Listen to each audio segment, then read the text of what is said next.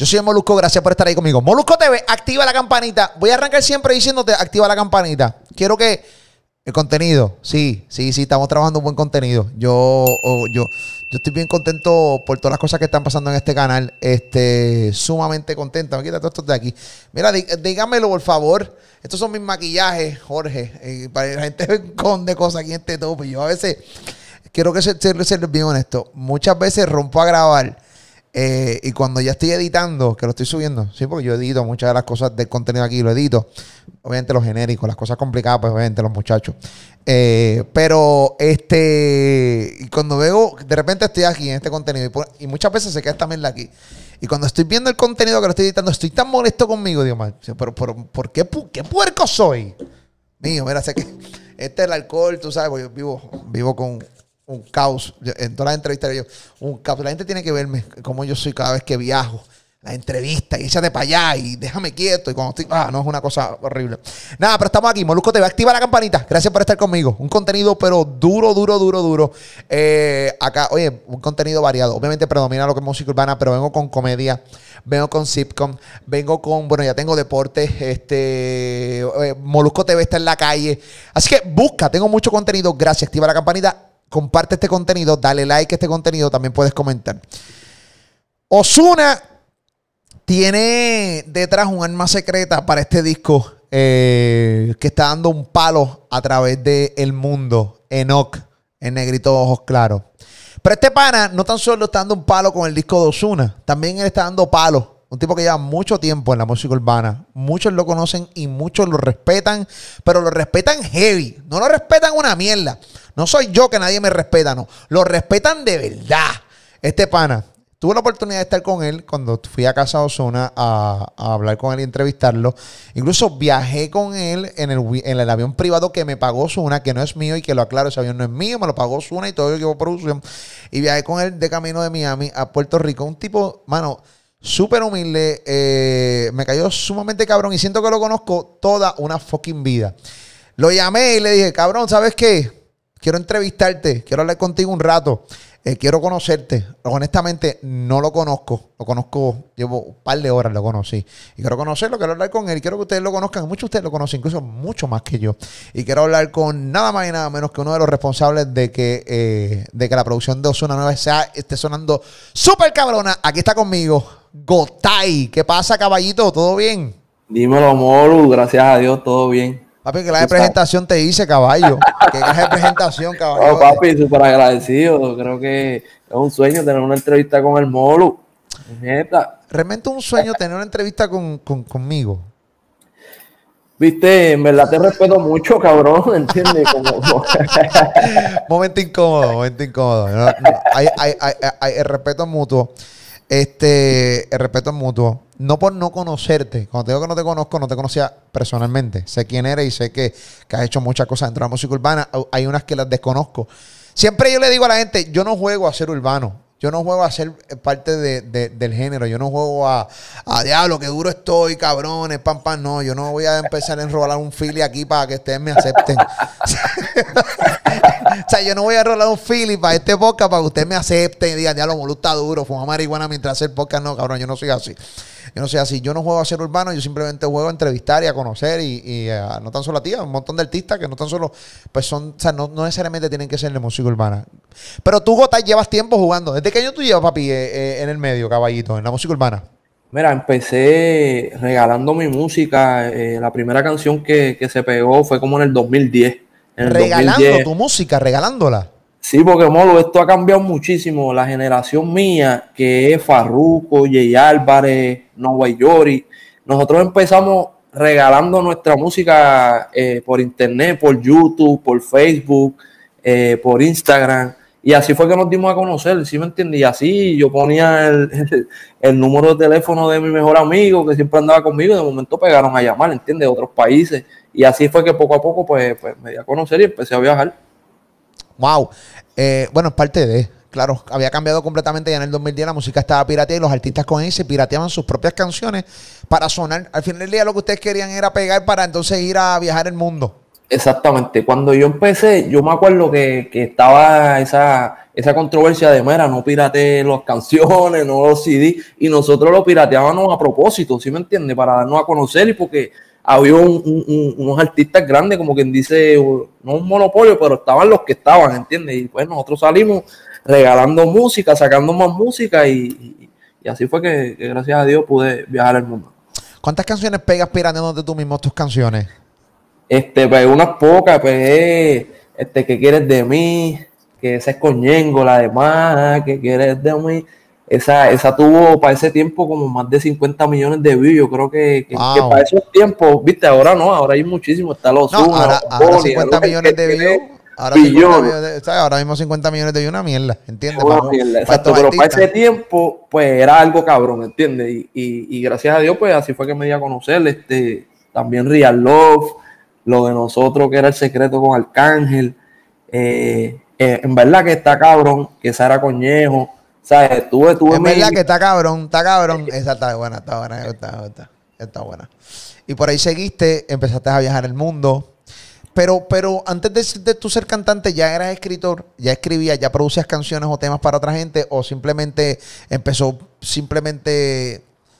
Gotay a cantar porque sí y luego entonces que decides escribirle a otras personas? En realidad yo empecé como productor, como ingeniero de sonido, que es lo que hoy día hago, sigo haciendo. Yo era el que grababa Ñengo en el Real G1, las noches frías, que me mencionaba en el intro Gotay, ¿entiendes? Y todo ese CDcito, y ahí fue que poco a poco pues seguía grabando, que era mi esencia, y pues en mi tiempo libre, pues hacía mis canciones, ¿entiendes? Que pues, gracias a Dios me fue bien. No hay duda que te ha ido bien, pero seguiste viajando. Tu carrera desde el 2010 hasta hoy, 2020, ¿ha tenido pausas? O sea, ¿has vivido de la música estos últimos 10 años? Sí, he vivido de la música estos últimos 10 años, pero obviamente tuve mis pausas. Estuve pegado como del 2010 al 2013, 2014. Y ahí pues tuve mi pausa. Obviamente pues salieron otros cantantes, ¿entiendes? Como todo. Que me comieron los dulces, como quien dice, ¿entiendes? Porque estás así, Molo, tú sabes. Eso es un ratito uno, un ratito otro, ¿entiendes? Así. ¿Cuáles artistas fueron los que tú llamas que te comieron los dulces, pero simplemente salieron y aprovecharon la oportunidad? ¿Cuáles son esos artistas que llegaron y acapararon y entonces tú te viste como apretado en una esquina? Dijiste, coño, tengo que apretar porque si no me voy a joder. Mira, también es que mi equipo de trabajo, pues, yo no estaba preparado, Molo, sinceramente. No tenía la madurez, no tenía un equipo, no tenía la gente que puede hacer los artistas grandes, ¿sí me entiendes? Que no es un solo artista. Tú has visto cómo es el equipo de trabajo de Ozuna, que son un montón, ¿entiendes? Y eso yo no lo tenía, yo no lo tomaba en serio, era como que soltaban mis músicas, me llamaban para viajar, iba, cantaba, cogía a mis chavitos, pum, pum, pum, pero en realidad no tenía la mentalidad de crecer, y yo creo que eso tiene mucho que ver con la gente que tú tienes alrededor, ¿sí me entiendes? Sí, no, es complicado. ¿Qué edad tenías en aquel momento? Cuando empezaste, cuando tu filosofía era piratear música, coger. Cuando dices coger, ¿cuánto cobrabas en aquel momento por party? O sea, para ver más o menos, no me interesa las finanzas de los artistas, simplemente que es bueno y saber con qué tú te confirmabas en aquel momento versus tu finanza, tu mercado hoy, o sea, tu negocio. Claro, hoy. Claro, no, esto ha cambiado muchísimo. Para ese momento, los que estaban pegados cobraban $3,500 por discoteca, para eventos grandes $15,000. ¿Entiendes? Que no es como ahora que esta gente cobran, ¿entiendes? $500,000. ¿Entiendes? Algo así. Espérate. ¿Quién cobra $500,000 ahora? El Molusco. Cuando hace los shows se busca más de $500,000. ¿Quién? ¿Molusco? No, me imagino que los cantantes. Si yo me busco más de $500,000, ¿qué puñeta yo hago entrevistándote? Tú me, papi, no tiene sentido. Estuviera yo, papi, tranquilo, echándome fresco, pero en la bola, caballo. No, pero te digo, es como por poner un ejemplo, ¿entiendes? Los cantantes, me imagino que, no sé los números, pero deben estar para allá. Sí, frenaste, está bien. Es bueno frenar siempre, pero no darse cuenta lo que estás haciendo. Sí, pero esos son los números. 500,000, 250,000, 375,000. Realmente hoy día contratar un cantante, pero detrás de cantante hay una batería de trabajo brava, ¿no? En aquel momento tú no tenías la mentalidad. ¿Qué edad tenías en aquel momento? Que nunca me lo dijiste. Yo me pegué como a los 24 años. Ah, papi, a los 24 años. A los 23 años, ¿entiendes? Y pues... Ya tú sabes. A los 24 años uno lo que está pensando es, dame 3.500 pesos, que venga la baby, me voy con la nena, voy con la baby, me voy por ahí y se acabó, ¿entiendes? Voy a explotar estos $3.500, voy a explotar estos 15.000 y se acabó. Seguramente ni guardaste dinero. Gracias a Dios, mira, Gotay, pues las canciones que, como yo siempre estaba en el estudio, a mí me gusta estar siempre en el estudio, Molu, creando, grabando, haciendo mis coros, y pues las canciones eran mías, las canciones que hice que con los otros colegas, pues las montaba yo, como quien dice, ¿entiendes? Y pues eso, gracias a Dios, de eso es que de lo que vivo hoy en día. Qué bueno, qué bueno. Hay mucha gente que, la gente no tiene ni idea, hay mucha gente que no se imagina la cantidad de gente que está detrás de muchos artistas y que realmente su vida está bien cómoda, gracias a Dios, y que les va bien laboralmente hablando. Porque sí, o sea, el artista está de frente, yo estoy atrás, yo sigo creando, sigo escribiendo, produzco canciones. Y que también dentro de todo es un buen negocio. Hay muchos chamacos que deben saber esto, porque lo más seguro tú quieres cantar, pero... Como una vez me dijo Chris Jedi, yo quería cantar, me encantaba cantar, me di cuenta que no daba el grado cantando. Y lo confirmó un video que subió en los otros días en su Instagram.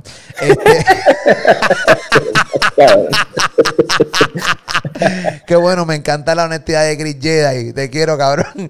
Y entonces, pero de repente pueden darse cuenta de que, mira, mano, soy un caballo escribiendo. O de repente soy un caballo produciendo. O produciendo. Tienes que escribir, Hay gente, Molu, que detesta los palos, ¿entiendes? Tú me mandaste algo y a lo mejor el intro está malo y el chanteo, pero el coro está cabrón. Y Exacto. Tú vienes, coges ese coro, le montaste otro ritmo o le hiciste un intro. Y claro, eso se trata, ¿entiendes? De verla. Definitivamente. Vamos a hablar ahorita del disco de Enoc de Ozuna. ¿Y por qué? Yo quiero hablar de ti, pero si hablo de Enoc de Ozuna, pues obviamente por default es hablar de Gotay. Gotay es el productor de este último disco de Ozuna. Está encargado de casi todas las canciones del nuevo disco de Ozuna. Y quiero enumerarte las canciones y que me digas qué tú hiciste en cada canción. ¿Por qué? Porque es un disco mega famoso. Los números del disco nuevo de Ozuna van increíbles, de Enoc. Básicamente esto en tu resumen te pone ahora bien parado. Y quiero que me cuentes para ti, ya mismito, qué representa para ti. Pero antes quiero hablar de tu nuevo éxito, de tu nueva canción, porque hay mucha gente que no sabe. Tú me habías hablado, mira, papi, tengo un corte nuevo que salió hace un mes, con Wisin y Ozuna. Yo, espérate, ¿cómo que tú tienes un corte nuevo que salió hace un mes con Wisin y Ozuna? O sea, tú tienes este line-up. ¿Y qué pasó?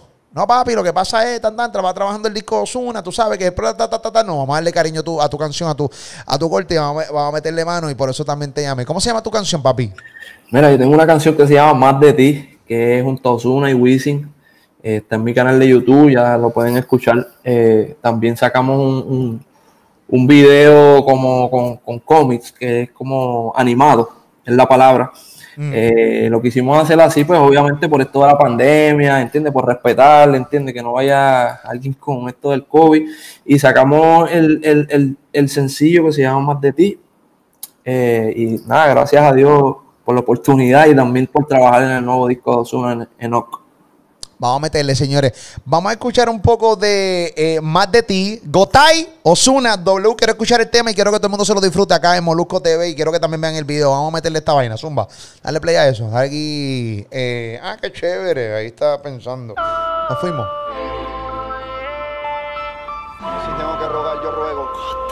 Yo necesito verte. Anoche un recuerdo me encontré en mi cama.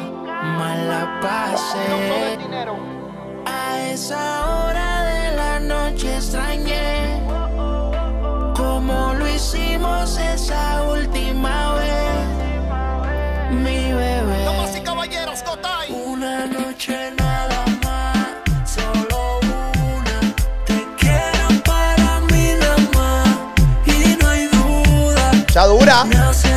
Gracias, gracias. Duro.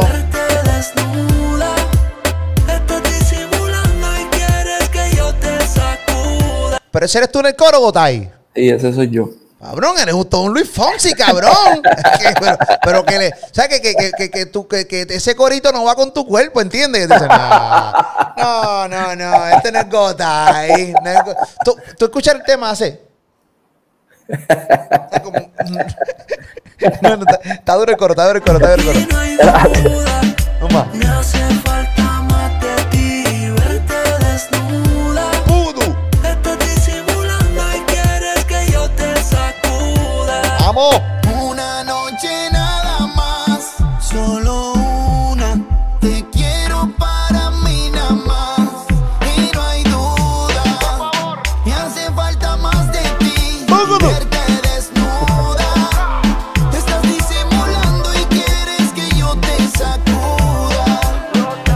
Hoy quiero hacerlo encima de mí, pa' que te acuerdes cómo fue que te di. Los mismos par de trago, baby, yo te sentí. Una seta que mamó y yo te comí, baby. Quiero otra noche en tu cama, llegar la madrugada, haciendo la otra noche junto a ti. Quiero otra noche en tu cama, llegar de madrugada. ¡W! Y hacértelo. ¡Duro!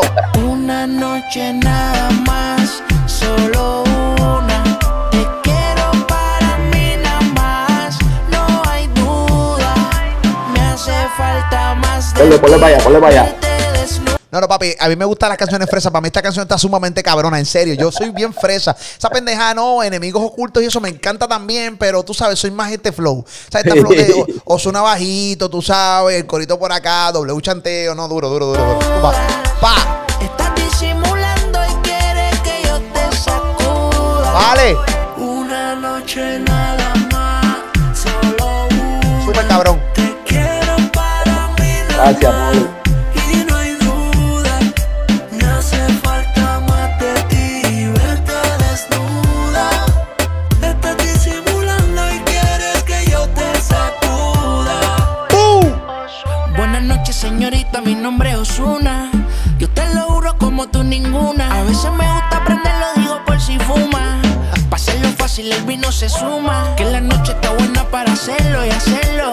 Ese culpezote yo no quiero perderlo. Eres el agua que encontré en el desierto.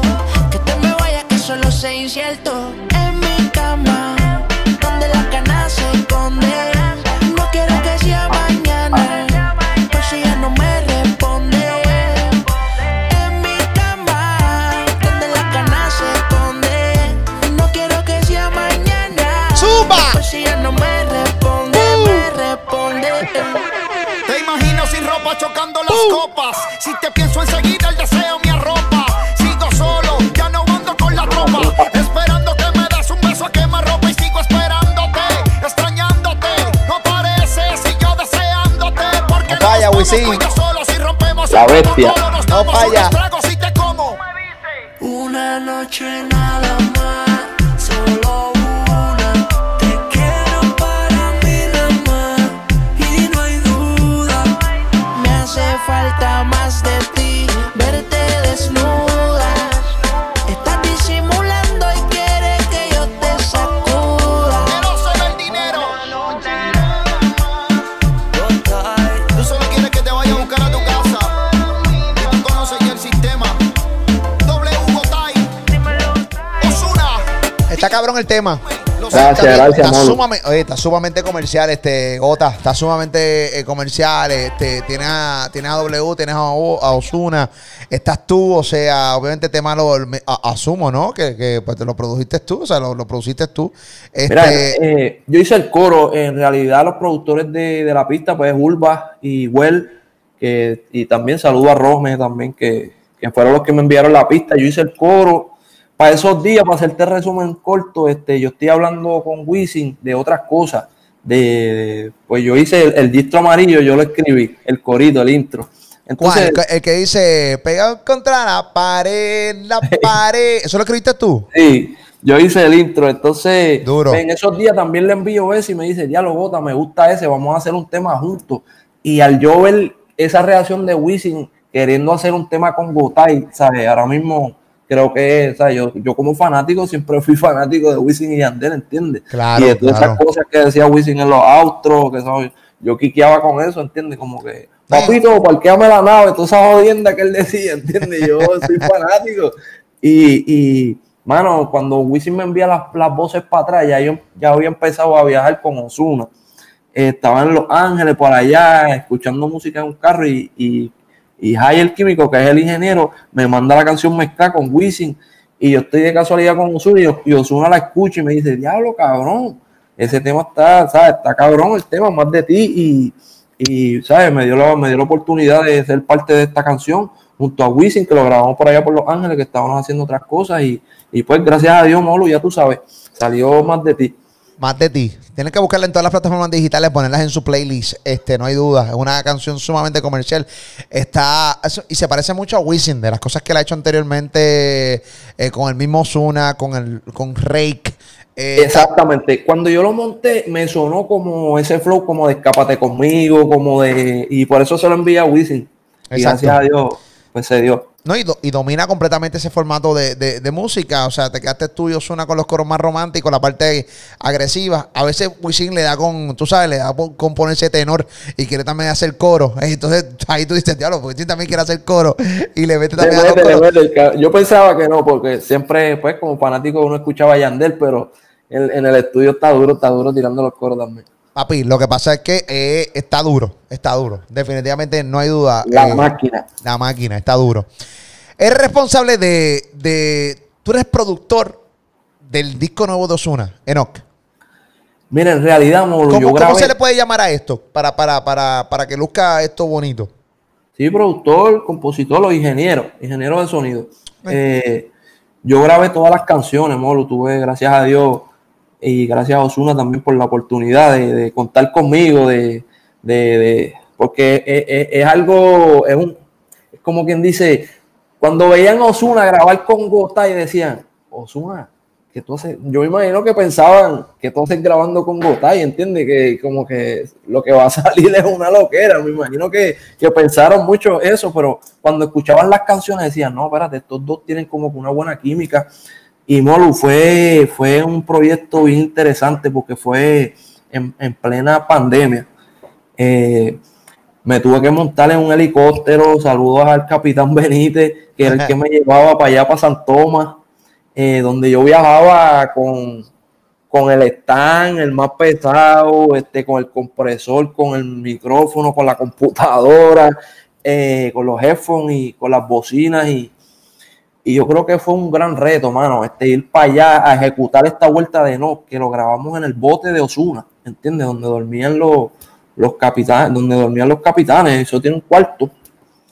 Pues como todos saben, él tiene un bote bastante grande, entonces pues uno de los cuartos lo convertimos en estudio. Y pegamos a grabarla, ahí fue que se hizo el intro, ahí se hizo todas, mano, Locura, la de Yankee, Caramelo, Del Mar, de ahí salieron todos los palos. Yo creo que fue un gran reto, fue una gran responsabilidad tener ese proyecto y que saliera, ¿sabes? Dando todo de mí, ¿entiendes? Porque esto salga perfecto, ¿entiendes? Que no vayan a hacer una grabación y después no sirva, ¿sí me entiendes? Y fue una cosa, tacho, bien cabrona, amor, de verdad. Tengo un contenido que quiero que la gente vea para que vean más o menos acá el video. Este video certifica lo que Gotay está diciendo de que tuvieron que montar un estudio en el bote de Ozuna para poder grabar el disco, parte del disco de Enoc, porque los cogió en plena pandemia. Recordamos que Ozuna, a través de su cuenta de Instagram, claramente cuando se dejó el jodido bigote aquel horrible, pues estaba como, tú sabes, en alta mar, pasando la pandemia por allá. Video, vamos a ver el video. El video, este es el área donde montaron la computadora. Ahí claramente se ve que eso es en el muelle. En el muelle, están ahí en el muelle. Estacionado, dame para atrás de nuevo este video. Y dale desde el principio que se vea el micrófono. ¿Ves el micrófono al principio? Está en principio. Y era la camita ahí donde yo dormía. Sí. No, hombre. Ah, espérate, tengo también esto. Tengo otro. Miren, sí, miren el micrófono ahí en la esquina. El micrófono está en la esquina, están todas las bocinas. También está este video. Este es el micrófono. Miren el micrófono ahí. ¿Qué se marca aquí con estas líneas de WhatsApp que se utilizan en estas líneas aquí? ¿Qué es esto? Esos son los freezer, donde tú guardas la carne, los mantecados. Ok. ¿Entiendes? Y arriba de ese freezer era donde yo dormía. Ok, ¿y qué es esto? Vamos a escuchar este audio, ¿verdad? Ok. Yo no tengo enemigos, todos somos. Ok, aquí está si lo bajé porque me bloquean después el video aquí en YouTube y después es un problema porque rápido escuchas la voz de Ozuna, ¡pam! Bloqueado, y es un problema, puñeta, no, hombre. Los copyright, toda la cosa. Este es básicamente el intro, la voz de Ozuna y toda la cosa, que ya ahí tú la estás mezclando y ya se grabó. Ya, ahí fue, ese es el proyecto original donde se grabó en el bote, y obviamente pues sale el muelle porque en altamar pues con las plantas pues no se puede grabar porque se cuela el ruido. Él tuvo que parquear el bote en el muelle para darle, ¿entiendes? Porque, como te digo, empezó la pandemia y al principio era como que yo no quería ver a nadie, ni él tampoco, y era como que, tú sabes, que era como que más jodón, no es como ahora, que por lo menos ahora pues hay par de casos, pero al principio era bien jodón. Me acuerdo que cuando yo viajé en el video, se ve el potecito de alcohol, okay, que es uno chiquitito que sale en la pantalla, que siempre estaba, pues obviamente porque él estaba con su familia, ¿sí me entiendes? Con los hijos, tú sabes, y como que diantre, yo ir para allá. Sí, tú fuiste solo, tú te sentías como, de cierta manera, como agregado. Exacto, y por eso yo le digo, ¿sabes? Por respeto, ¿entiendes? Le digo, mira, yo me quedo aquí donde duermen los capis, y él me dijo, mira, eres un cuarto, pero tú sabes, como yo no andaba con mi familia, yo también tengo una hija que son como hermanos, los hijos de él con mi hija, y mi esposa también le hace las uñas a ella, tú sabes, somos una familia chévere. Pero como yo fui solo, pues me quedé atrás. Mira, vamos a montar el estudio aquí mismo y le damos, ¿sí me entiendes? Muy bien. Soltando los egos.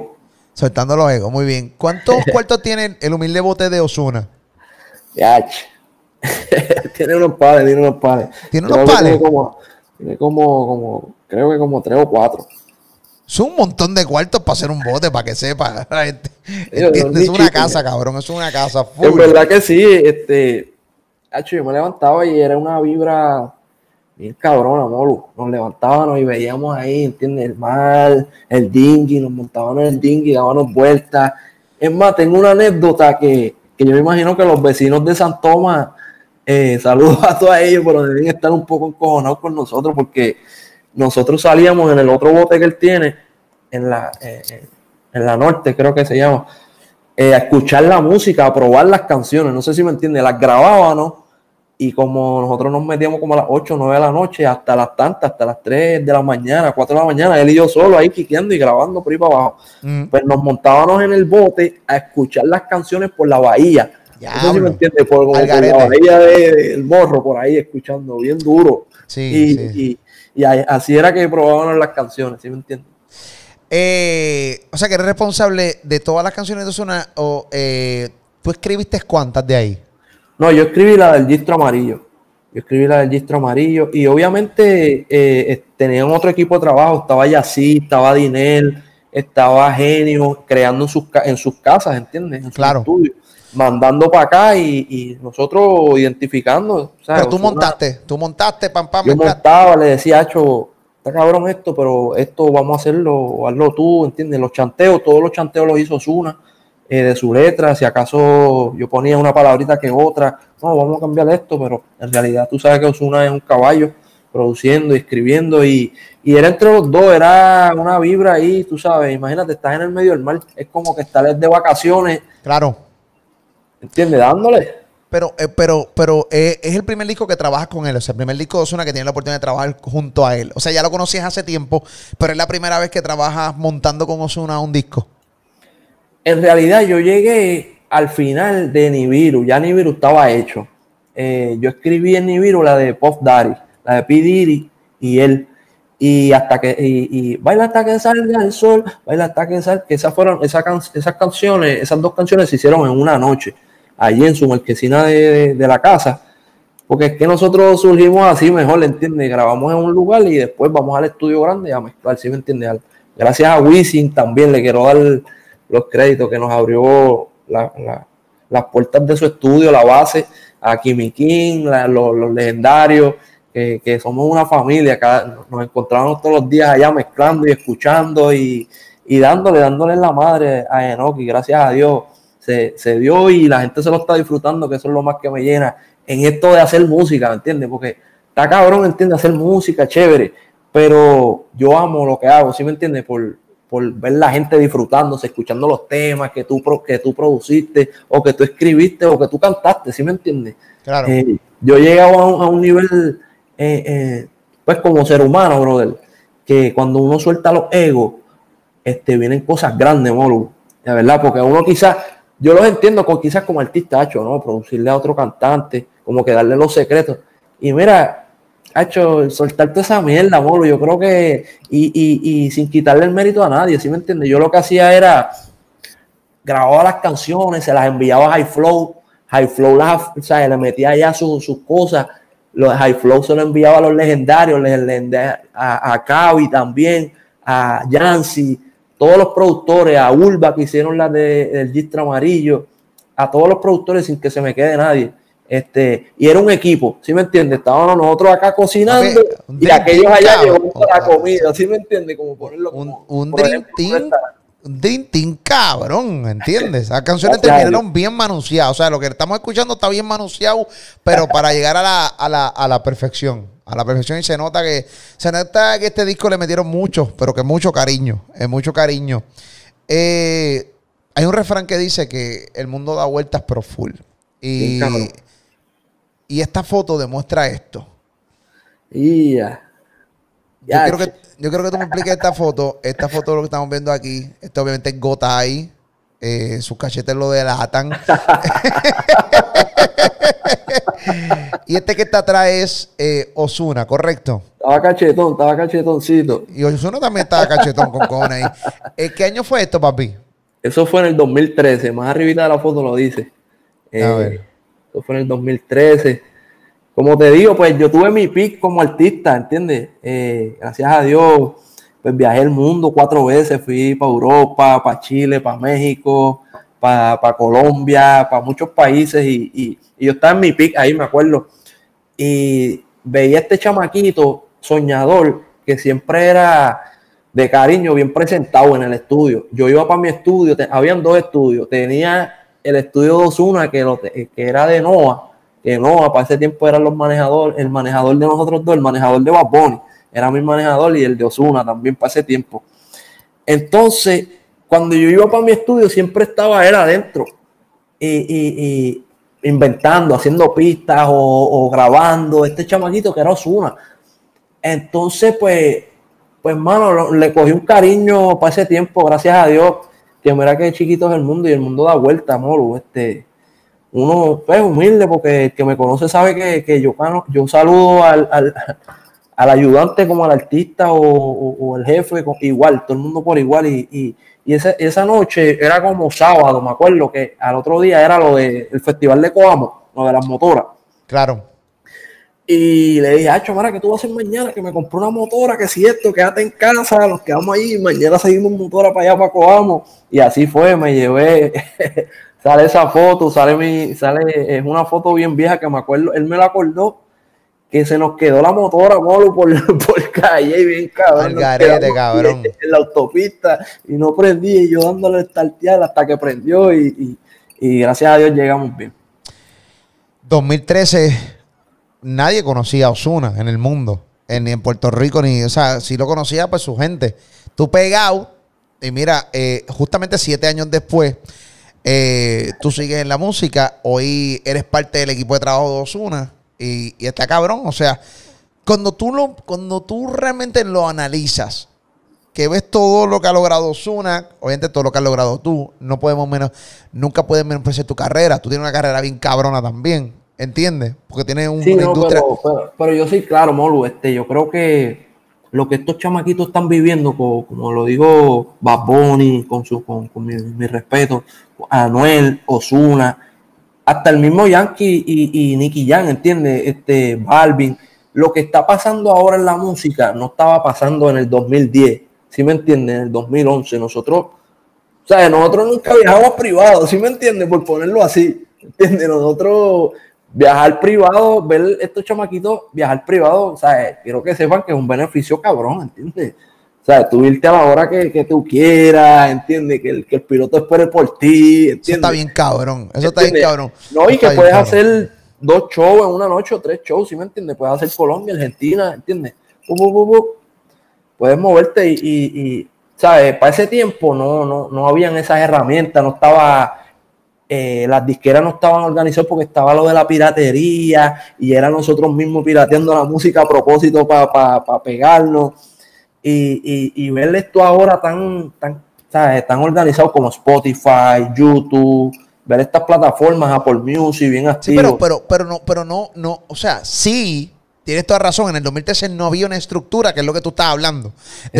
No había una estructura, pero poco a poco todas estas cosas al garete fueron montando la estructura que, aunque tú no estás sonando como Ozuna, por llamarlo de alguna manera, de realista, pero te estás beneficiando de la estructura de la música de hoy también.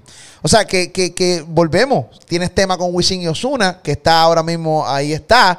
La canción va a ir bien, la gente la está buscando. Sigues produciendo, creas canciones. Produciendo. O sea, que vas a vivir full incluso.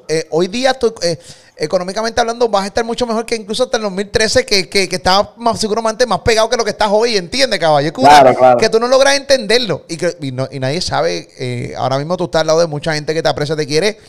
Y que tú no sabes los palos que tú vas a seguir haciendo. Seguramente viene con un disco próximamente y vas a empezar a viajar el mundo de nuevo. O sea, nadie sabe absolutamente nada. No hay nada escrito en la vida. Claro, y eso es lo interesante de la música, Molu. O sea, gracias a Dios, yo vivo de la música desde el 2010. Pues he tenido mis altas y mis bajas, pero gracias a Dios sustento a mi familia. Tengo una hija que me hizo recapacitar, ¿sabes? Me hizo crecer... ¿sabes? Tener metas más grandes, ¿sí me entiendes? Claro, papi. Y dándole, Molo, gracias a Dios, papi. Activo. Mucho éxito, caballo, en tu carrera. Sabes que cuentas conmigo. Te conozco poco, muy poco. Horas, llevo horas conociéndote. Como lo dije al principio del podcast, me caíste cabrón y la realidad del caso es que, pues, brother, cuenta conmigo. Aquí papi, estamos en el canal. Gracias a ti por la oportunidad y esta entrevista que me estás dando. Gracias a todos los fans que todos estos años me han dicho, mira, Gotay, música nueva. Y eso es lo que estamos haciendo, Molu. Estamos haciendo un álbum nuevo que se llama Como Antes, que es como, entiende, el flow que estaba dando en la madre de Gotay al auténtico. Y nada, con este sabor nuevo, con estas vibras nuevas, y dándole cariño, como trabajamos en Enoc, ¿sí me entiendes? Dándole cariño al nuevo disco que estoy montando como Gotay el Auténtico, que yo tengo un contrato, por los que no saben, yo tengo un contrato con Universal, que es mi disquera. Le debo unos par de álbumes ahí, así que prontamente vamos a sacar un nuevo álbum. Me imagino que vienes con colaboraciones, aprovechando que ahora mismo está rodeado con caballos, con bestias. Sí, vengo con un par de colaboraciones. Más de Ti es uno de los sencillos que va a incluir el nuevo disco Como Antes. Vengo hasta ahora, pues estoy montando, Molu. A mí me gusta mezclar, casi masterizar para enviarle para empezar las colaboraciones, pero sí te puedo decir que ya tengo un tema con Ñejo que está durísimo, es un perreo que saluda duro. A Ñejo. A romper entonces, caballo. Papi, ¿sabes que cuando saques el disco cuentas conmigo? Le hacemos algo, cabrón. Te lo voy a enviar para que vayas escuchando. Dale. Me tira por WhatsApp y le metemos, caballo. Me alegra que tu disco viene por ahí. Me alegra que tu carrera haya cogido una mejor estructura ahora. Me alegra que tengas familia y que obviamente te haya hecho recapacitar tu hija. Los niños hacen eso, logran eso. Y me alegra que te vaya bien, que estés trabajando y que estás duro ahí también trabajando en la industria y que eres parte fundamental del disco nuevo de Ozuna, que se llama Enoc, papi, que está rompiendo. Esa es la que hay. Gracias, Molo, por la oportunidad. Gracias a todos los seguidores. Gracias por el apoyo siempre. Y nada, mi gente, esperen Como Antes y Enoc. Estamos rompiendo en la calle, gracias a Dios. Y gracias a Wisin, gracias a Ozu, gracias a todos los productores por la oportunidad.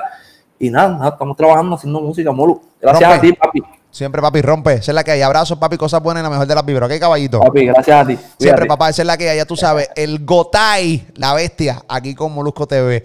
Gracias por estar conmigo. Comparte este contenido. Gotay, le mete cabrón y la realidad del caso es que viene duro.